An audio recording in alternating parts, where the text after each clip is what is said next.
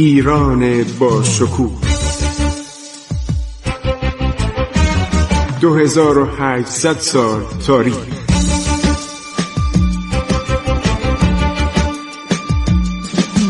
عبور از تاریخ.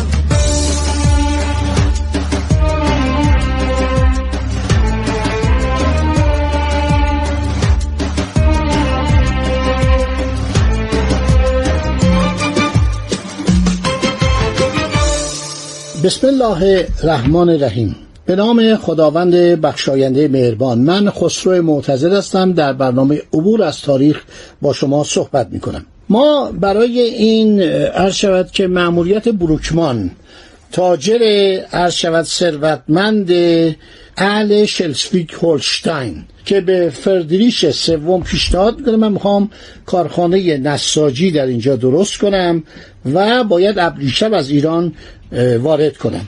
دوک شلسویک هولشتاین براتون توضیح دادم که آلمان اون موقع 25 کشور بود کشورهای کوچک که اینا حتی می‌گفتن اینا تابع مثلا امپراتوری اتریش هنگری هستن.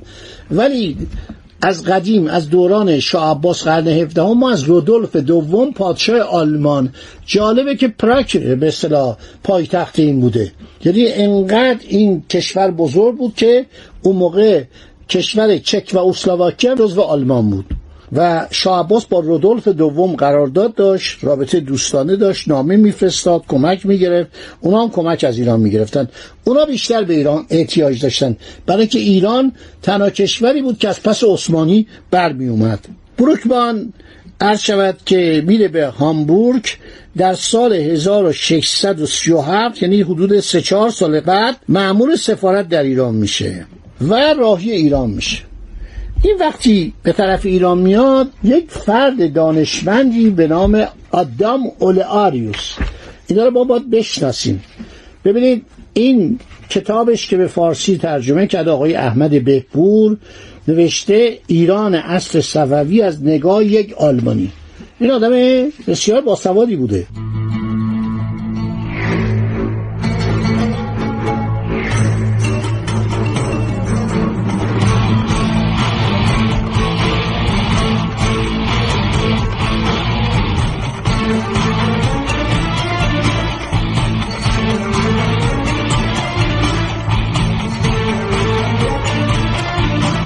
کتاب که نگاه می‌کنم واقعا حیرت می‌کنم. ببینید دفتر یکم. ببینید درباره ویژگی های دریای هیرکالین یا کاسپیان این صحبت از خزر نیستش. درباره ساحلی که کناره گرفته بودیم. شهر شماخی رفتن به اونجا. جزو ایران بوده. هر شود که در مورد جشنا از شماخی که جزو ایران بوده تا اردبیل. بیرون از اردبیل چگونه از ما استقبال کردن؟ باد ما رو بردن به شهر و پذیرایی کردن.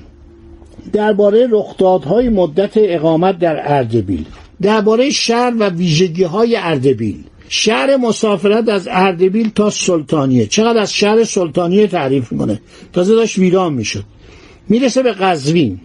بعد از قزوین از راه سبا یعنی ساوه تا قم و از قم تا کاشان. ورود به کاشان. ورود به دارالسلطنه اصفهان نزاع خونین با هندیا. تجار هندی اونجا زیاد بودن و اینا با آلمانا دعواشون شد. مثل که وام ایستادن و اینا رو اذیت می‌کردن سنگ مینداختن یا مثلا میخندیدن به اینا به خاطر اینا بودن رقبای تجاری ما هستن. یک جنگ خونی در اونجا میشه و کار به دخالت شاسفی می‌رسه.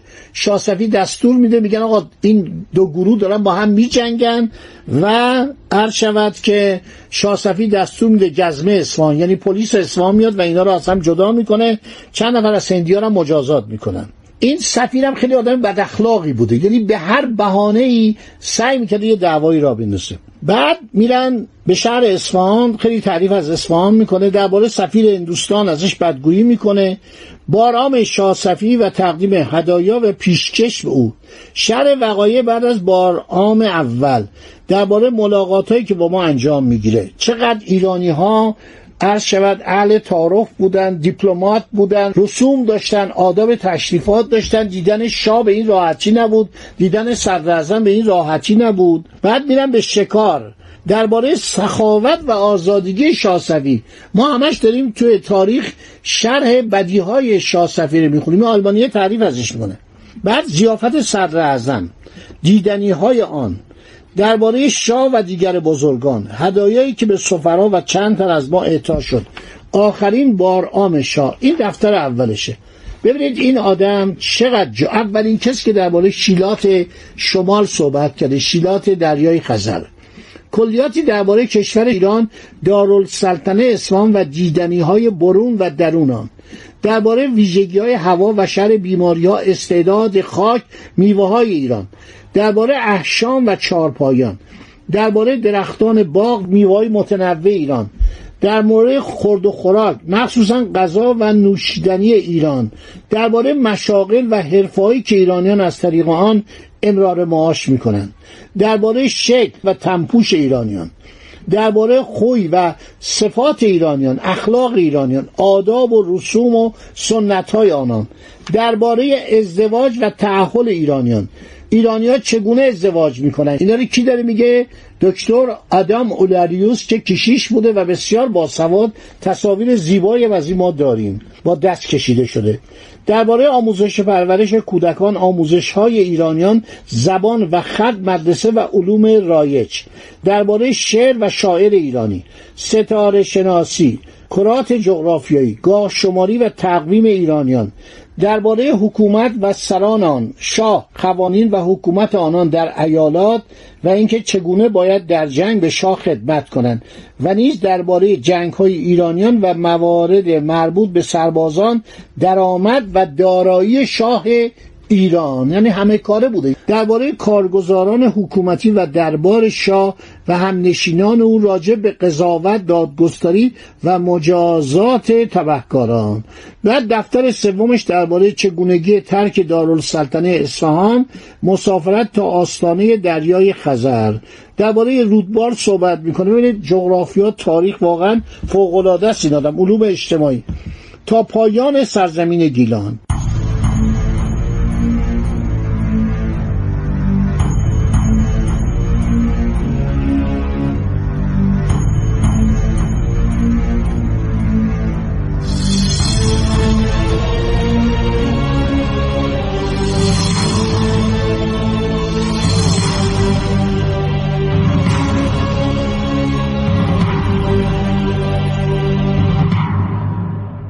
بعد میره مسافرت شد که ما از گیلان به سوی شماخی و حرکت می‌کنیم. این سفیر خیلی آدم عوضی بوده. یه نفر قزلباش یعنی از اون به اصطلاح سربازان قدیم ایرانی این می‌خواد بره وارد خونش بشه. خب مهمانخانه نبوده یا کاروانسرات اونجا نبوده این می‌خواد وارد یه خانه بشه. اون مقاومت می‌کنه میگه آقا وارد خانه من نشید شما فرنگی هستید اینا دستور میده که این شخص رو تا حد مرگ کتک بزنن. انقدر این سرباز بازنشسته رو کتک می‌زنن که به حال مرگ میفته و این برای این آقای بروکمان ایجاد اشکال می‌کنه. بعد از آن میرن به شماخی. بعد از شماخی تا دربند یعنی تا کجا؟ تا داغستان. و بعدم تا مرز و پایان امپراتوری ایرانی. درباره داغستان سرزمین تاتارها. درباره شهر ترکو. تا انتهای سرزمین داغستان. از میان چرکسا و دشت پهناور تا هشترخان. هشترخان حاجی ترخان یا آستاراخان اول ولگا بوده و الان هم بندر بزرگ ولگا هستش. شری درباره چرکسا شهر مسافرت از هشترخان تا مسکو چگونه در مسکو پذیرفته شدیم و بار حضور یافتیم. بعدم ترک مسکو و مسافرت تا هولشتاین بندر تراوا مونده گزارش های دیگر و فرجام کار بروکمان. شاه صفی وقتی به گوشش می‌رسه که این آقا عرض شود که اومده و یک سرباز قزلباش رو کشته خیلی ناراحت میشه. یک نامه می نویسه به عنوان دوک عرض شود که شلسویگ و هولشتاین که در کتابش آورده و این نامه رو می نویسه میگه من دیگه شما رو راه نمیدم. این سفیر شما خیلی آدم بیتربیتیه و بلند شده به عنوان سفیر از طرف والرزد اومده به ایران یک سرباز منو کشته. دوک هولشتاین دستور تشکیل دادگاهی میده و والرزد شاهزاده هولشتاین می‌گوید که این آدم آدم جنایتکاریه. یعنی بروکمان که آدم تاجر بوده و اصیلزاده بوده کنت بوده میگه نه این نباید یه ایرانی رو بکشه. چرا یک سرباز ایرانی رو کشته؟ نخواسته تو خونش را بده. خب تو که می‌خواستی چادر داشتی. چادر می‌زدی وارد خونه این شخص نمی‌شدی. زدی جلوی زن بچهش اینو کشتی. دولت ایران گفته من گذشت نمی‌کنم. این باید مجازات بشه. دادگاه تشکیل میشه و اعضای دادگاه اینو من از کتاب آدم اولاریوس دارم می‌خونم. رأی میدن که هم او محکوم هم ملعون. در خل لعنه. برای که رفته در یک کشور بیگانه که چقدر مهمان نوازی کردن چقدر پذیرایی کردن چقدر به اینا هدایا دادن همه اینا رو آدم اولاریوس عرض شود که گفته. ببینید برگشته دادگاه رأی میده ایشون باید به دار آویخته بشه. والرزد شاهزاده هولشتاین میگه من نسبت به این شخص ترحم می‌کنم. حالا فکر کنه میبخشه میگه نه بخشودگی در کار نیست.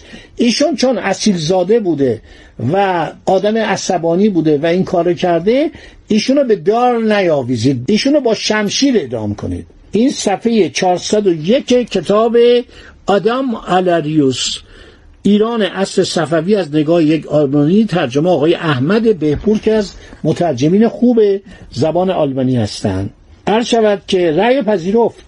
در تاریخ دوم ماه مه در اون سالی که اینا رفته بودن خود این آدم آلاریوس میگه این آدم دیوانه بوده. این آدم نباید اینطوری رفتار کنه و خیلی از این بد میگه. از این عرض شود که بروکمان. میگه قبول می‌کنن که این آدم آدم بدی بوده آبرو آلمان تو ایران برده و ایشونو با شمشیر باید گردنشو بزنن. در روز چهارم ماه مه بزنین سالش هم پیدا کنم. در همون زمانی که میره به اونجا بر اساس گزارش این نکته خیلی جالب. یعنی ببینید شاسفی با اینکه از عثمانی شکست خورده بوده و با اینکه شاه مثل شاه عباس نبوده و اون قدرت رو نداشته و مردم ایران هم ازش خوششون نمیومد قدرت و صلابت شاه عباس تا حدی بوده شهرتش که وقتی این برمیگرده دولت شلسفیک هولشتاین دستور محاکمه این شخص رو میده چون شاسفی نامه نوشته بود و شکایت از این کرده بود که این اومده یکی از رعایای ایران رو کشته. در سال 1638 همونطور که گفتم دادگاه تشکیل میشه و ایشونو میارن نزد کشیش به گناهان خودش اوتو بروکمان اعتراف می‌کنه. پس از باک شدن گناهان وی و صرف شام مقدس لحظه کوتاه فرارسیدن پایان زندگی سفیر شلسپیک هولشتاین در ایران می‌رسه در پنجم ماه مه 1638 آماده پذیرش مجازات میشه. با آرامش زانو می‌زند دستان و چشمهای خود را سوی آسمان بلند می‌کند. با یک ضربه شمشیر مرگ را پذیرا میشه. کتاب همینجا تموم میشه. کتاب آدام اولاریوس خیلی کتاب جالبیه. این سفیر عوضی بوده. کمان که در اصفهان دعوا می‌کنه عرض شود که با هندیا. خب دوستان برنامه من تموم شد. یکم مثل که بیشتر صحبت کردم. خدا نگهدار شما تا برنامه بعدی. وطنم ای شکوه پا در دل انتحار دوران ها کشور روزهای دشوار زخمی سربلند بحران ها ایستادی به جنگ رو در رو. خنجر از پشت می‌زند دشمن. گویی از ما و در نهان بر ما. وطنم پشت حیله را بشکن. وطنم ای شکوه پا بر در دل انتحار دوران ها عبور از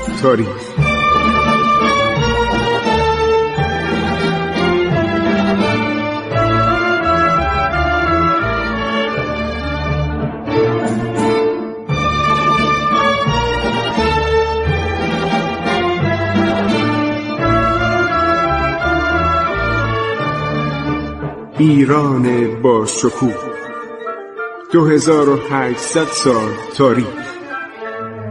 سرگذشت ایران ما به روایت خسرو معتزد